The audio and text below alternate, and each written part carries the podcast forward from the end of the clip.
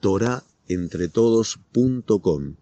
Clases de judaísmo en español, torahentretodos.com. Pero para mi ubi- ubicuidad, ¿no?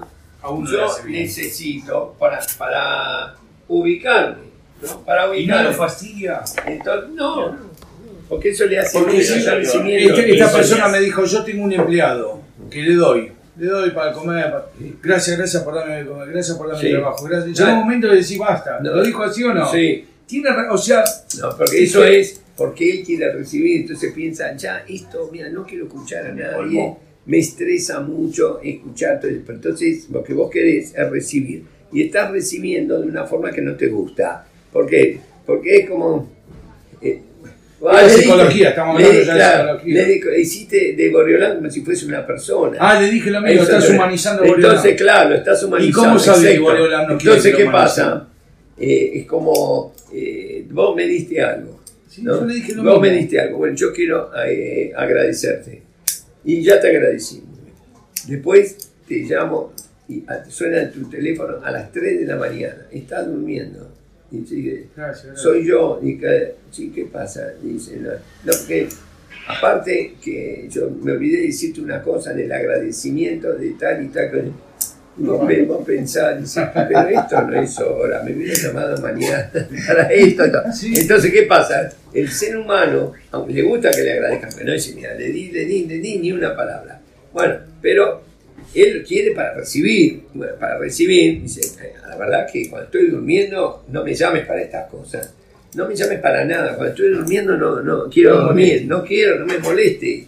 Bueno, en Boreolam no es así. Akadosh Baruj no, no se fastidia nunca porque Akadosh Baruj nos quiere a nosotros y sabe que cada, cada cosa, como los Jajamim conocían la anatomía espiritual del ser humano, cada verajá y verajá le hace bien al ser humano. Y lo que le hace mal, dijeron que no lo diga. Por ejemplo, yo digo, Sheakon y Abid Baruch, y no tomé el agua, verajá le batana, y ahí dice Boreolá, Altiza, el Shem, Hashem, la Shaf, en los diez mandamientos, no tomarás en vano el nombre de Hashem, porque esto no me hace bien.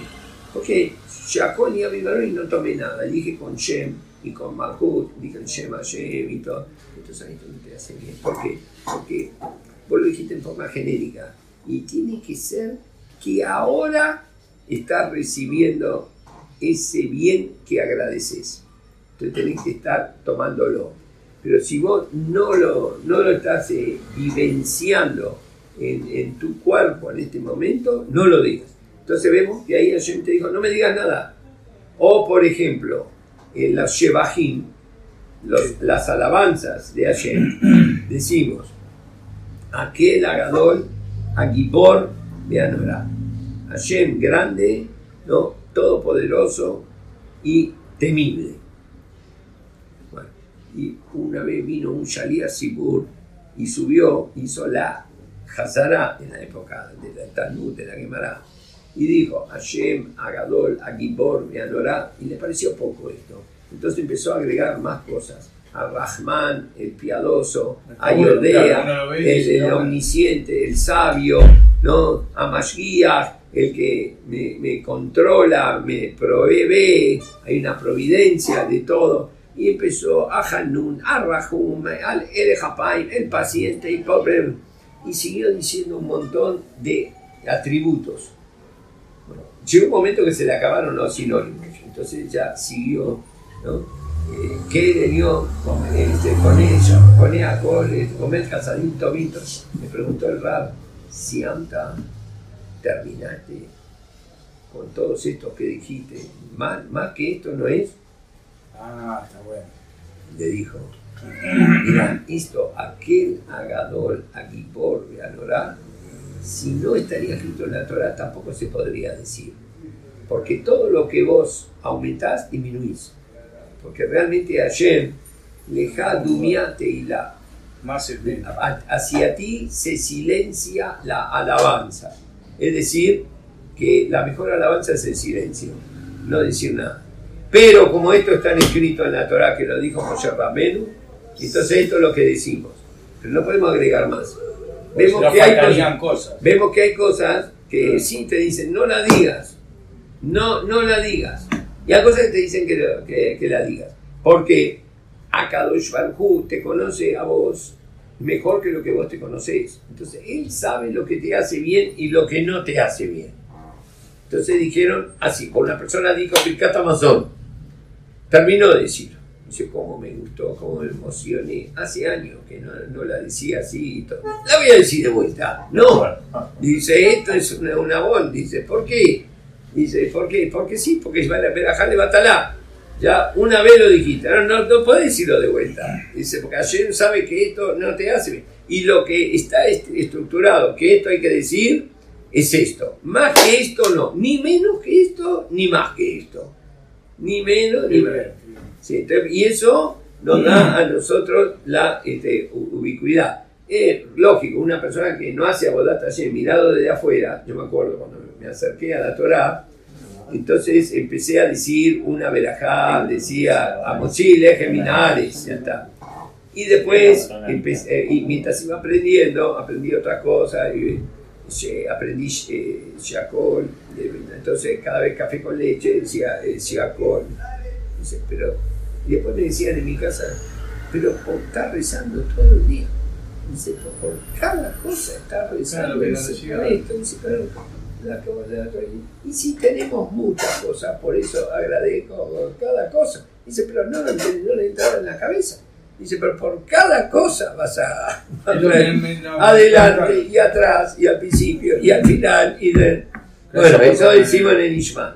Ilu finu shirakayam. Si estaría llena nuestra alabanza, ¿no? como las olas del mar, como el murmullo de las olas, en anachnu maspikim.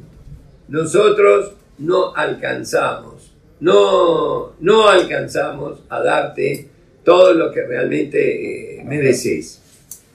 Muy bien, entramos esta perashá en un, día entonces la verajá, de Lunishmat. De Lunishmat, Ariel Vital, bendice, Baruch, Ata, Adonai, Elohim, Melech Olam, Borem, Amén. Así por el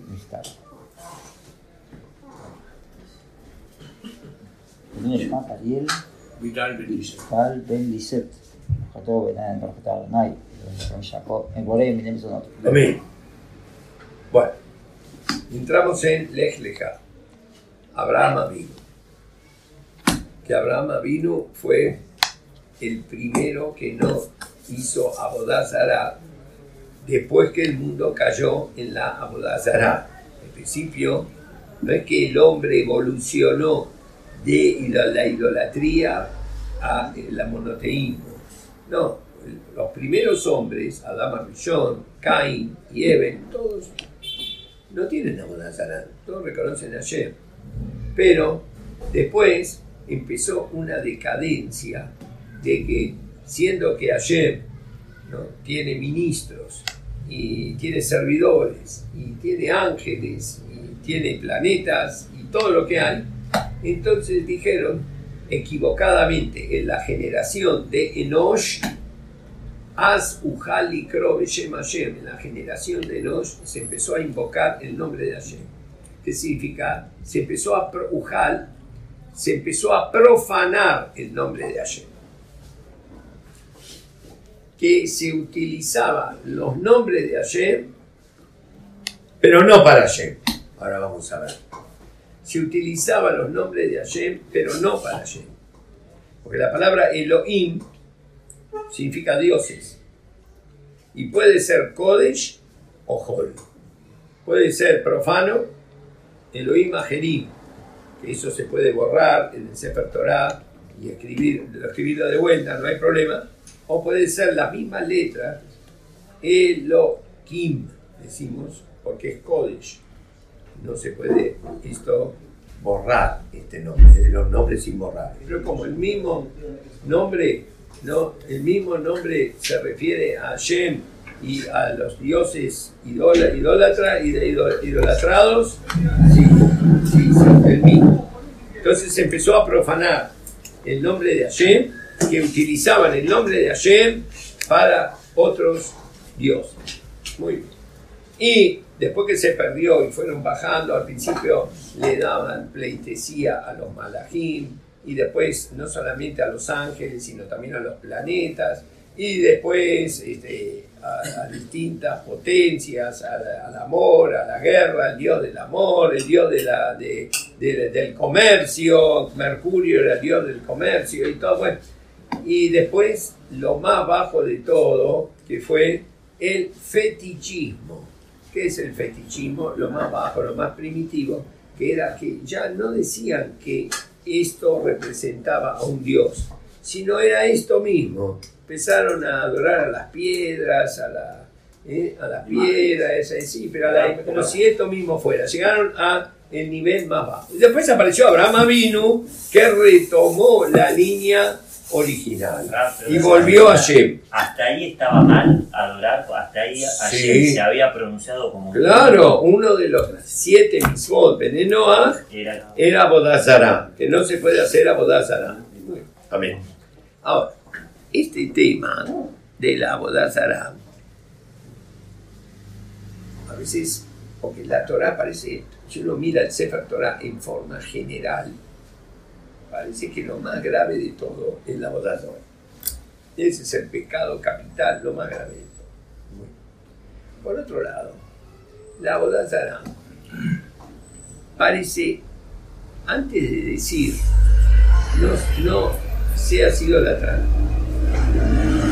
Torah tendría que haber dicho, no seas idiota. ¿Cómo vas a pensar que esto es un Dios? Tendría que haber dicho eso, ¿no? Y le da tanta importancia a algo que es obvio, ¿no? que hoy en, en día no existe este Yetzer, lo mataron al Yetzer de la Bodazara, tiene que ser una persona Muy muy, muy primitiva, para, muy, muy... Y la Torah le da tanta, tanta importancia. Parecería que los dioses que ellos adoraban eran imaginarios, eh, ficciones de una imaginación muy fértil, pero no, para darle tanta, tanta importancia.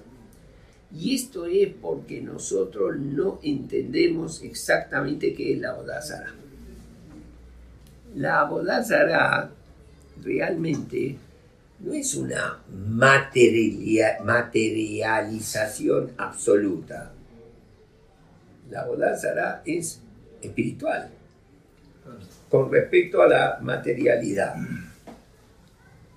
Y entonces como una elevación.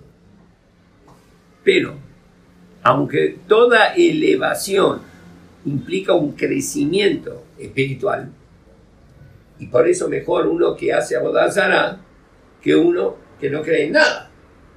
¿No? Había uno de los Amoraim que tenía que viajar en una caravana, en, cada, en carreta, en caravana, ahí como en el lejano oeste, pero ahí está en la Gemara. Entonces, él estaba en duda, cada uno se subía a un carro diferente y tenía un conductor eh, el carro. Entonces en este no, y en el otro no, y en uno dice, había como una virgen ahí, había algo que tenía, en este voy a, voy a viajar. Y subió. Entonces le dijeron, pero este tiene una bodaza, por eso subí.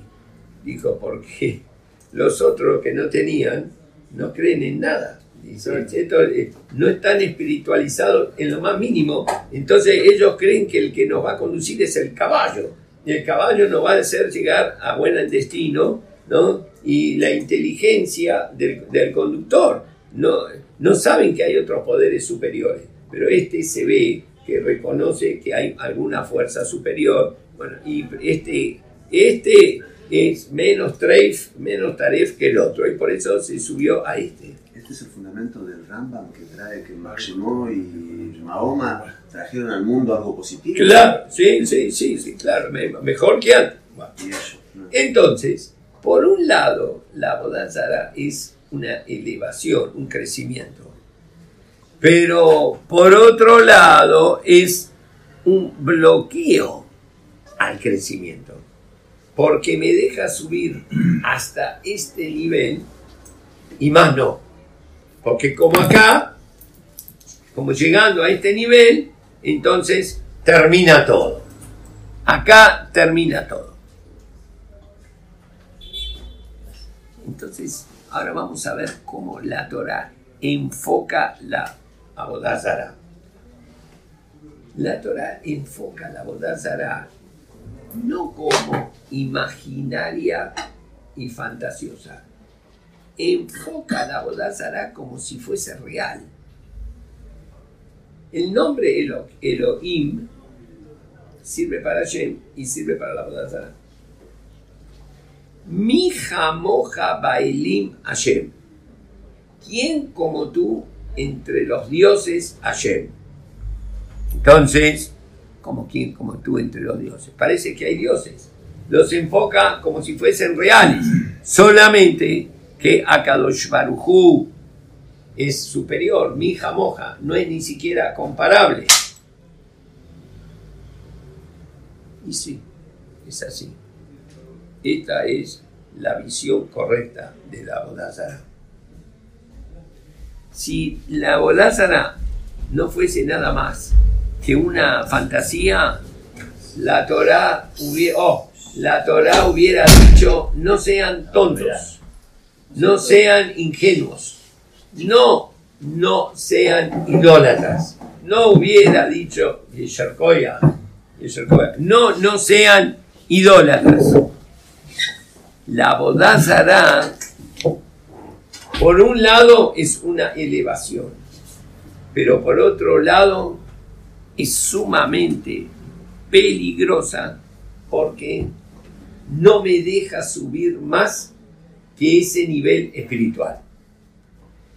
Vamos a dar otra vuelta y a explicar más para entender la grandeza de Abraham Avinu. Cuando los pueblos idólatras, ellos adoraban, a la- por ejemplo, vamos a ver ahora, en el catolicismo, hace una este, estatua de Yeshu, ¿no? Entonces uno puede decir, pero qué ignorancia, y todo, ¿cómo está adorando a un madero? Si yo vi cuando esto lo construía, un carpintero lo hizo, yo vi la madera que trajo, cómo lo fue haciendo, ¿no? Y como este, después trajeron pintura, lo pintaron, vino un ebanista, un artista, le hizo la cara, le hizo los ojos, le hizo... Este.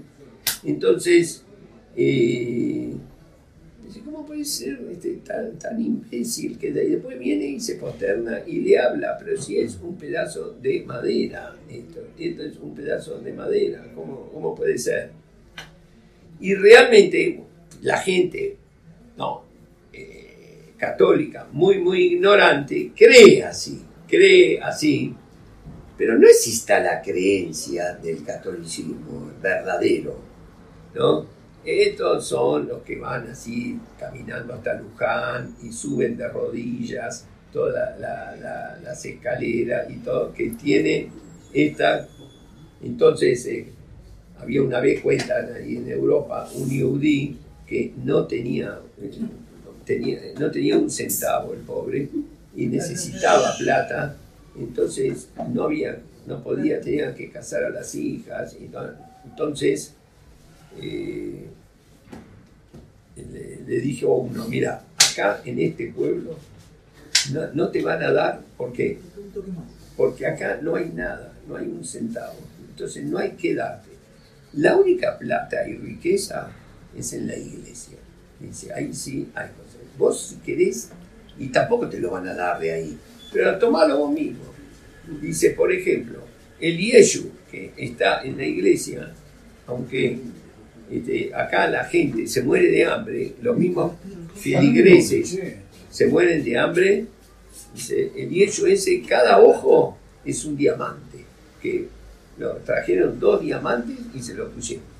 Así que no sé cómo lo vas a lograr, pero si vos lográs sacar un diamante y ponerle otra piedra sustituta en esto del ojo y después lo vendés, ya vas a poder casar a todas tus hijas. Y, bueno, entonces fue y de un rab y le preguntó esto, dijo, mira, no se puede hacer esto, aparte de, de y todo, no se puede tener provecho de la bodazara, no se puede tener provecho.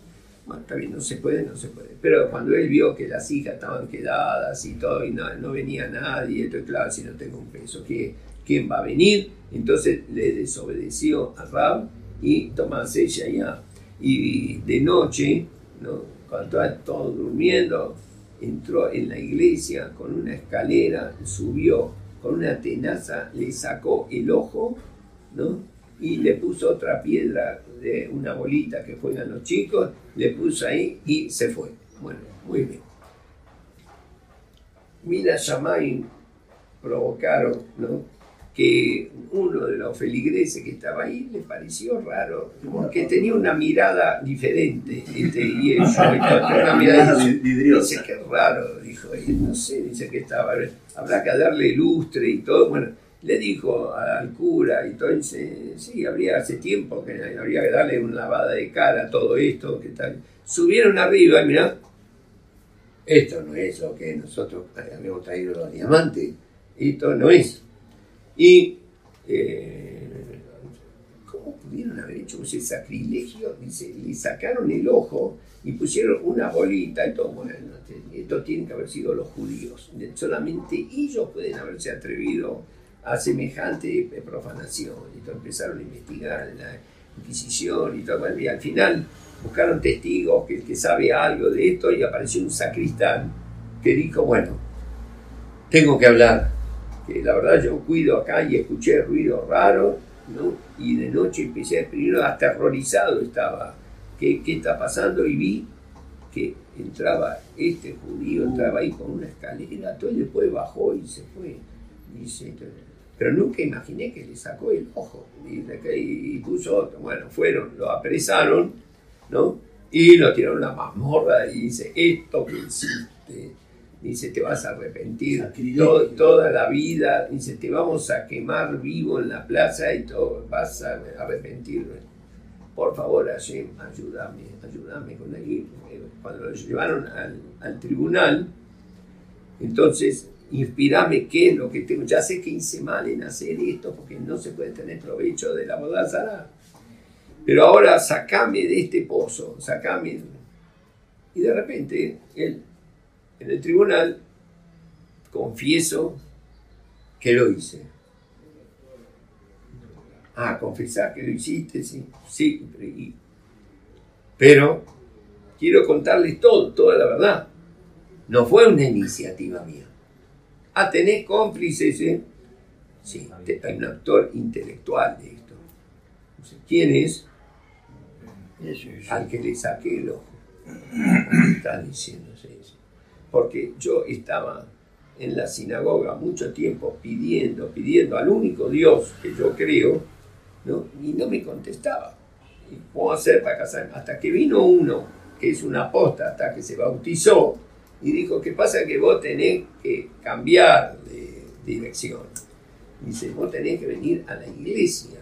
¿Cómo voy yo a la iglesia? Mira, vos venís y después fíjate lo que pasa.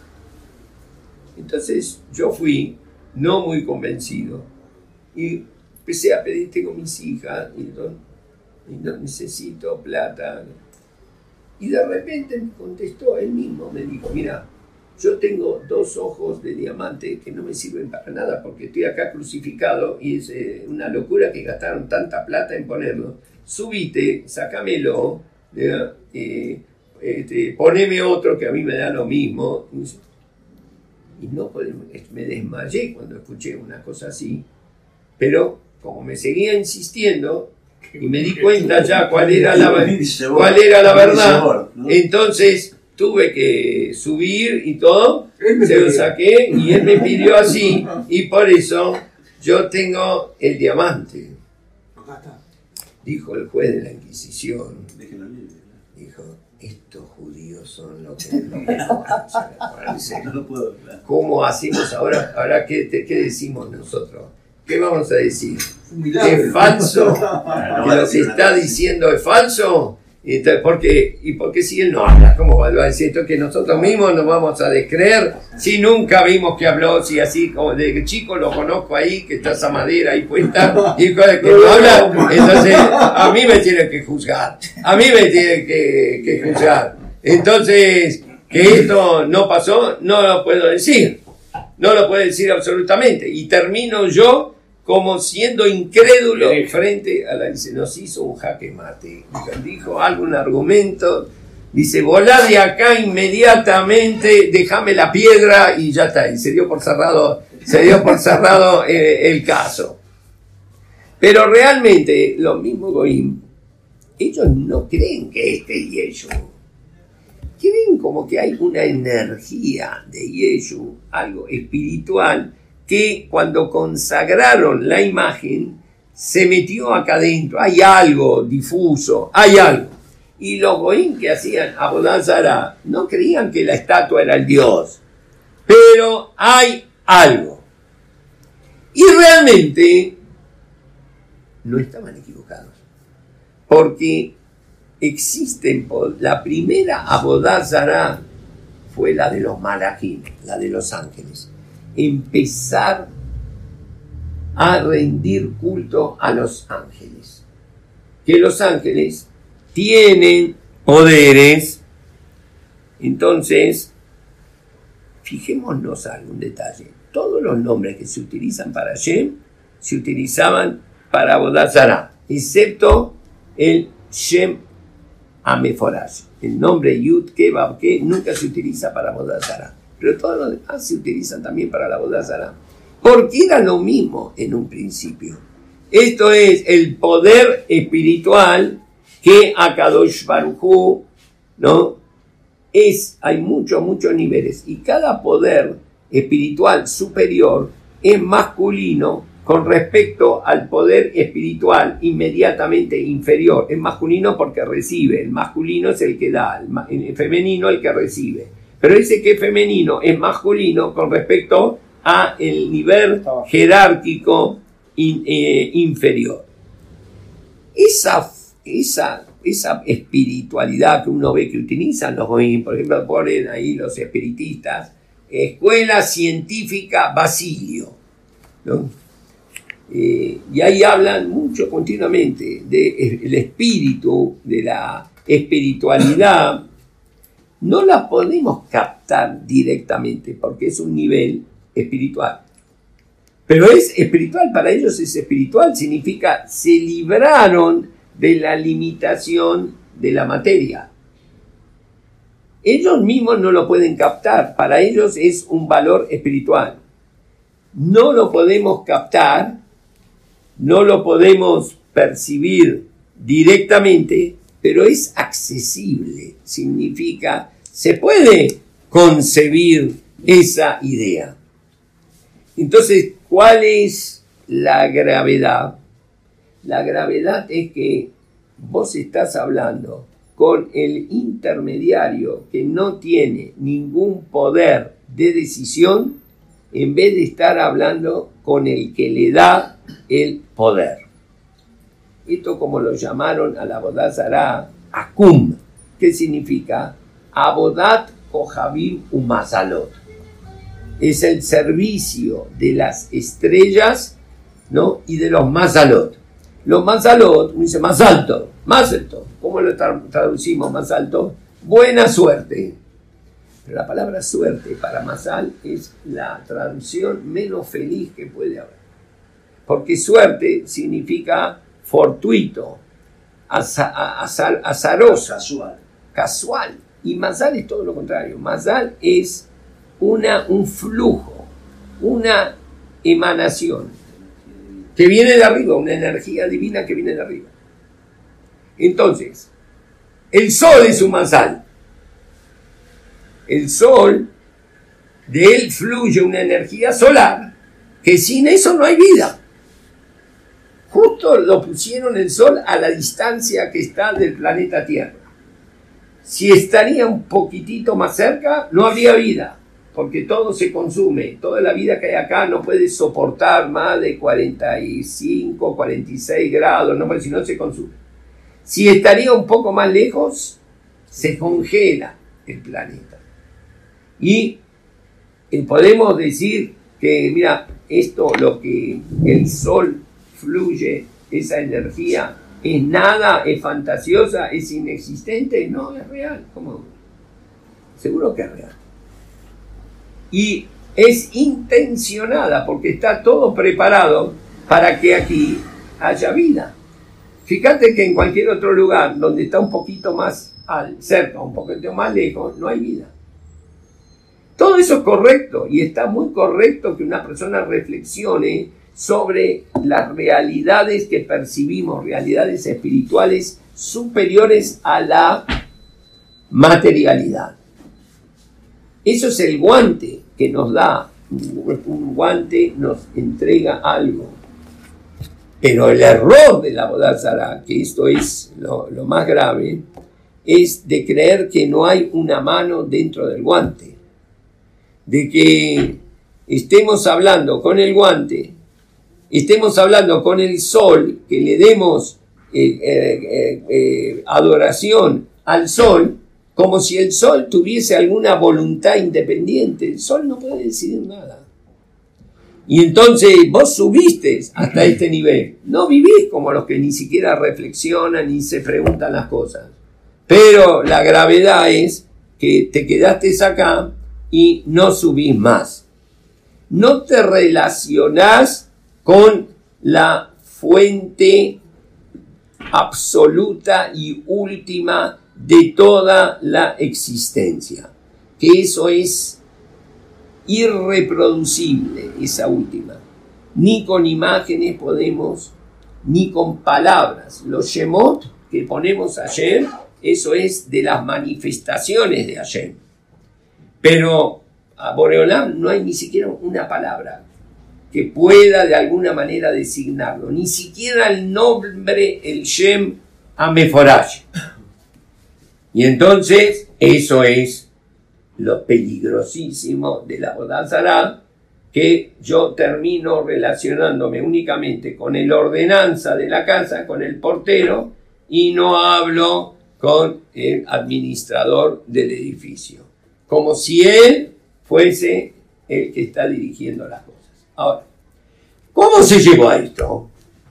Esto hay que estudiarlo a fondo. ¿Cuál es la motivación subyacente detrás de esta limitación que nos quedamos con el segundo y no fuimos al primero, o ni el segundo?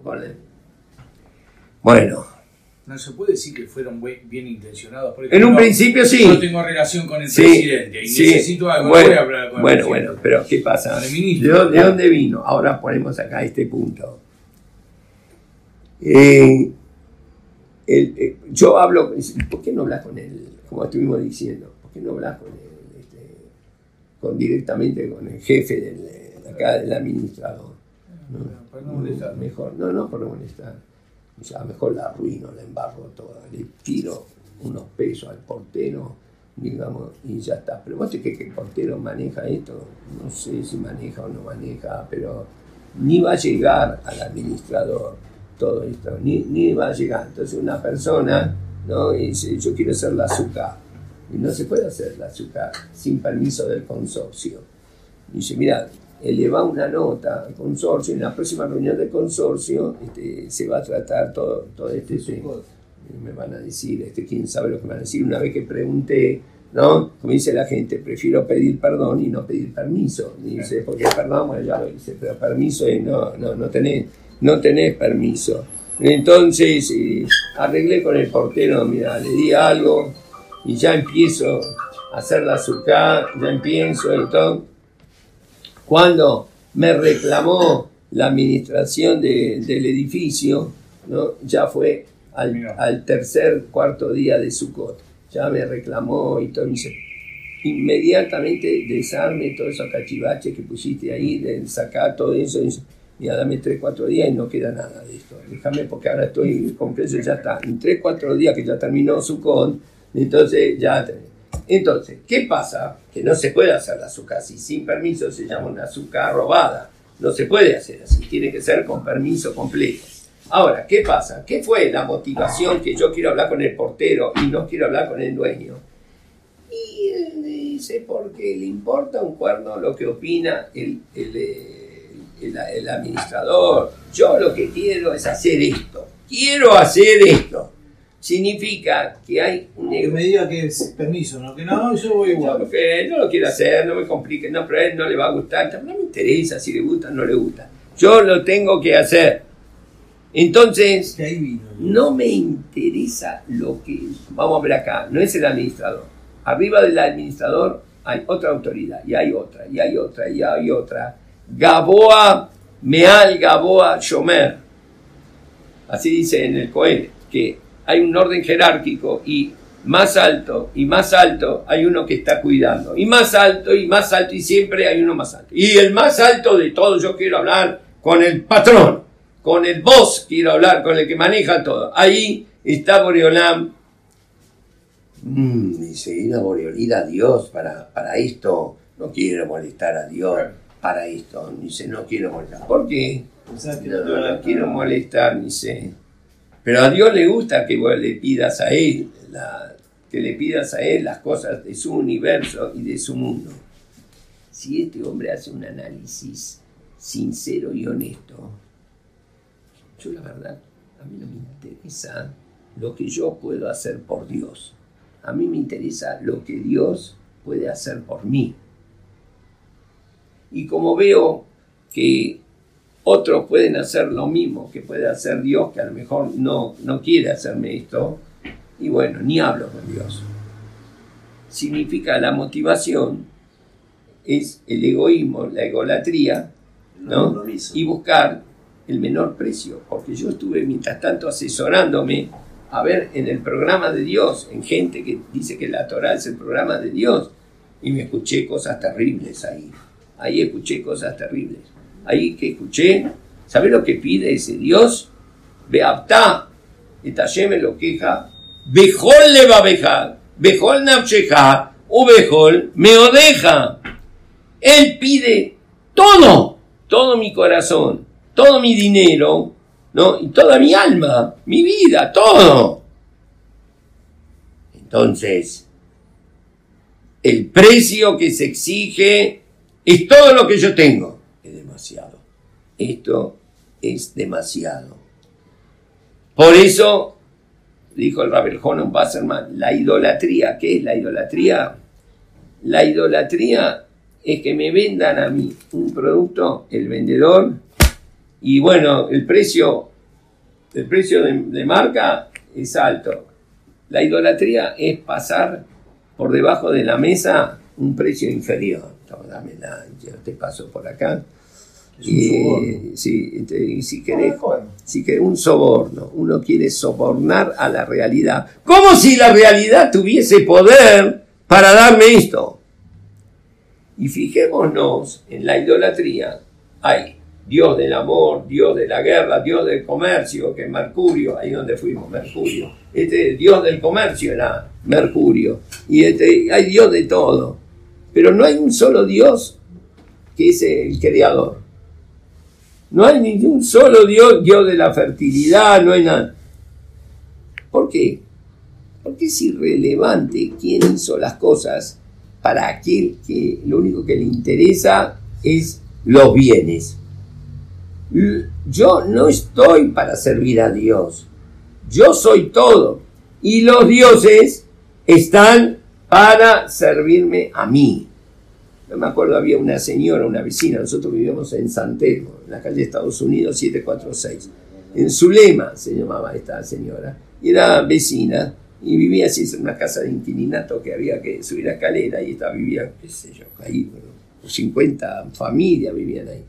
Y una vez mi mamá subió conmigo de esta Zulema, ¿no? y era pieza tras pieza, así, eso, eh, era unidad así tipo chorizo.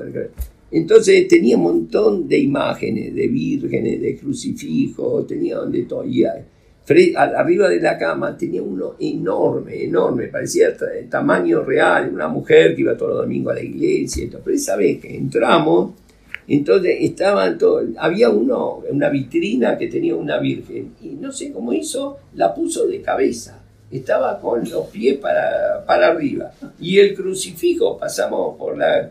Entonces lo mismo así, de cabeza. Ahí yo, con los pies para arriba, estaban todos invertidos. Entonces le preguntó a mi mamá, dijo, eh, ¿qué pasó, Zulema? ¿Hubo un temblor o todo? Porque se dio toda vuelta. Dice, los tengo de penitencia hasta que se acuerden de mí. Significa, puso a, lo- a Dios de penitencia. Hasta que se acuerde de mí, los invirtió, los puso así, de que estaban colgados de los pies. Entonces, esto es, acá no, es un culto al ego y las imágenes no son, no las quiero ver como proyecciones de Dios que maneja todo, Sino son quiero. proyecciones mías. Está bien que los nombres de Hashem sean los mismos que estos, porque son proyecciones de Hashem. Pero eh, nosotros tenemos que hablar, esto es un yudí, que habla directamente con Hashem.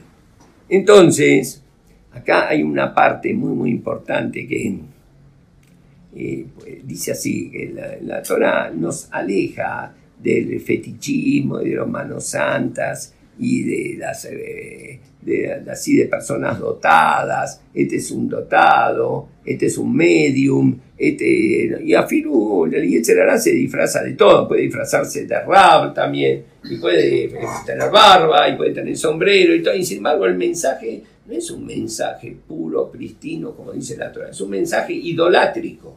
Pero como la premia, no vaya de este, porque esto no es esto es una cosa. Pero me dijeron varios que tu- tuvo efecto, tuvo que. ¿Y si tuvo efecto qué? ¿Qué hay si tuvo efecto? Una vez fue a un rab acá, rab, un que es un, un verdadero. eh. Entonces dijo, mira, fui de fulano y me dijo que haga esto, esto, esto. ¿A usted qué le parece? Y dice, mira, yo conozco a una persona, si querés te doy la dirección, que esto mismo que te dijo el Rab, pero lo sabe hacer mucho mejor. Y le anotó así una dirección. ¿Dónde es? En Jerusalén. Y vio, ¿no? Im Walid, calle 3. Y entonces, ¿dónde es esto? Dice, está, parece el barrio, cerca del barrio árabe, ¿no será peligroso? No, es ahí mismo, en el barrio árabe. Dice, es una bruja musulmana Dice, ella esto te lo hace mucho mejor que él. Dice, y sabe hacerlo. ¿Cómo me manda usted que me manda ahí todo? Si esta es la fuente, el rab lo aprendió de esta, ese rab que vos fuiste, lo aprendió de esta, esta es la maestra. Y puede ser que funcione. Pero el asunto no es que funciona o no funciona. Esto es lo que Hashem quiere de vos, que vos consigas las cosas, que lo consigas debajo de la mesa o que directamente él quiere darlo. Entonces, pero entonces no tendría que tener ningún poder. Hay un midrash esto es el punto neurálgico, ¿no? Este es el punto neurálgico. Ahí lo entiende la filosofía. ahí. Ahí está. Boreolam le dice a Abraham Avinu, vas a tener hijos. Vas a tener hijos. Muy bien. Entonces, le contesta Abraham Avinu una discusión con, con Dios. Tiene Abraham Avinu. Dice, pero Raiti Sheli, yo vi en mi astrología que Abraham Avinu era un hombre cualquiera. Él era un gran astrólogo y conocía todas las abodosarot. Si el padre mismo tenía una santería y vendía eh, tela, vendía abodosarot. Entonces yo vi en mi astrología que Abraham Einomolit, vi que Abraham no va a tener hijos. ¿Y cómo vas a decir que voy a tener hijos? Entonces dice ahí en la Torah, Bayotse Oto Ajuza, lo sacó afuera. Lo sacó afuera. Le mostró las estrellas. Dice, Abed Bakoham, Uspor Intujal. Mira y contá las estrellas si podés. Koyezaraja, así será tu descendencia. Entonces, vamos a ver. ¿Cómo se atrevió Abraham Avino a discutir con Moriola? Pero él no le discutió, no lo enfrentó. Yo estoy hablando de acuerdo a lo que vos mismo me enseñaste. Porque esto lo vi en las estrellas. Y las estrellas son Mazalot. Y los Mazalot son la energía que vos mismo haces fluir al mundo. Y vos mismo yo creo en ti. Yo creo que vos es el, sos el único pintor, el único artista y el único escritor del universo que escribe lo que va a pasar en los cielos. Y ahí tú escribiste, tú mismo, ayer me escribiste. Porque si las estrellas me dicen así, significa que vos me lo estás diciendo así. Abraham e Inomolit. Abraham no va a tener hijos. Entonces ya no es que tan insolente Abraham, Abraham. El mensaje me lo. Pero Boriolam, ¿qué hace? Bayotseo toda jucha, lo sacó afuera. Explica el Rashi, fuera de tu astrología. Abet, fíjate, y contá las estrellas. La palabra en castellano no hay esa riqueza. Fíjate, fíjate puede ser que mires de abajo para arriba o puede ser de arriba para abajo. Pero en la Yona Kodesh, Abet es siempre mirar de arriba para abajo. Entonces, mira de arriba para abajo. Lo sacó afuera, pero no solamente afuera de la tienda, lo sacó afuera del universo. Y lo hizo contemplar el universo, las estrellas, desde arriba hacia abajo. Es verdad que ahí hay un mensaje, pero ese mensaje es para los que viven debajo de las estrellas y nunca pueden sustraerse del mazal, de la influencia terrenal, La de la, de la naturalidad de las cosas. La Pero Villamazal. vos, acá muy bien, Israel está en mala Minamazal. Vos estás por encima de esa emanación. Y abajo de esa emanación vos nunca vas a tener hijos. Pero por arriba, vos, Y es Arajá, vas a tener tantos hijos como estas estrellas. ¿No es por Y eso esto- que le cambió el nombre? Y bueno, y le cambió el nombre Pero ¿para qué le cambió el nombre? Es igual. Porque esto es lo que marca la letra E y lo que va a marcar que vos sos supranatural. Un yudí está por arriba. Pero hay algo más espeluznante aún. ¿Qué es esto espeluznante? Lo Nahash be Jacob. Bil'am dijo, no hay adivinación en Jacob. Lo, dice en el Yerushalmi, puede significar dos cosas.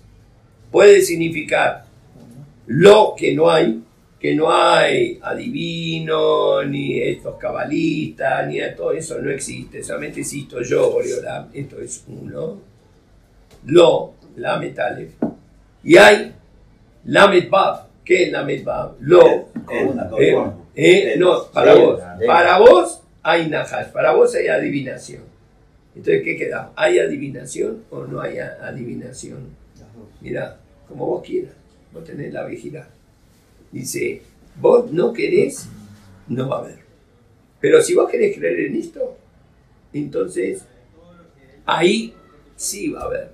Va a haber Najas, Lamed Bab. Dice, yo le pregunté a este brujo y se hizo como... No existen, pero que los hay, Sí, los yo también le pregunté y no salió como, porque yo no creo en él. Y yo le pregunté y salió como él me dijo, y bueno, a cada uno como es lo que él decide. Si vos vas a que cada uno lo conduce en el camino que va. Si vos vas a querer ver fuerza en esto, vos vas a ver fuerza en esto.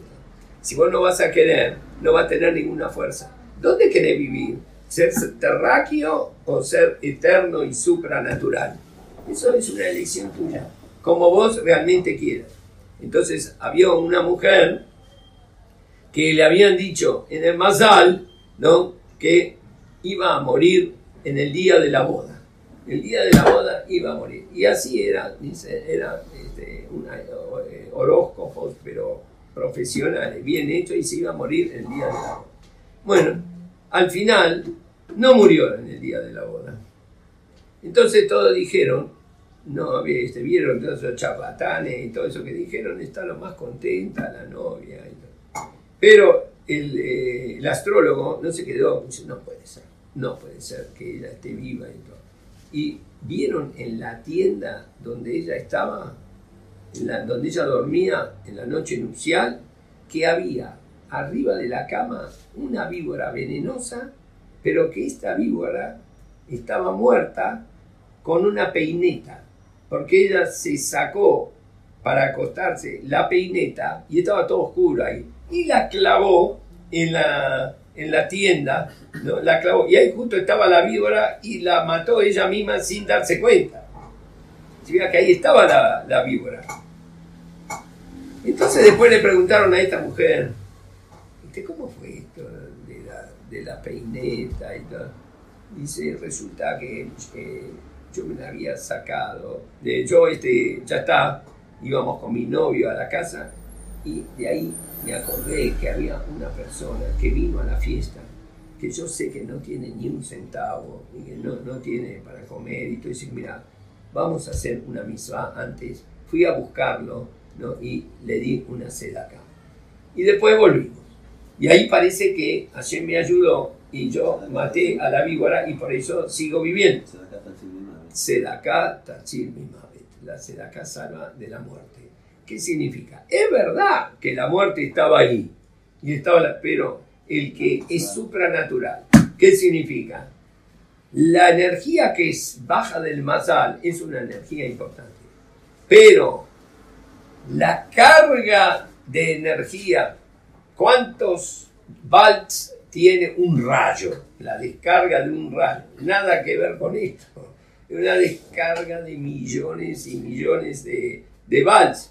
Entonces, cuando decimos a Sherki de Shanu Bemisvotab, que nos santificaste con la misma, recibimos desde más arriba de lo más alto una descarga de energía vital que ya todo lo demás, todo lo que está por debajo de los astros y lo que dijeron los brujos y los curanderos y los cabalistas y todos estos que hablan así, dice, todo eso es nada, a mí no, no me afecta, no me afecta en, en lo más mínimo, porque estamos conectados con el de arriba.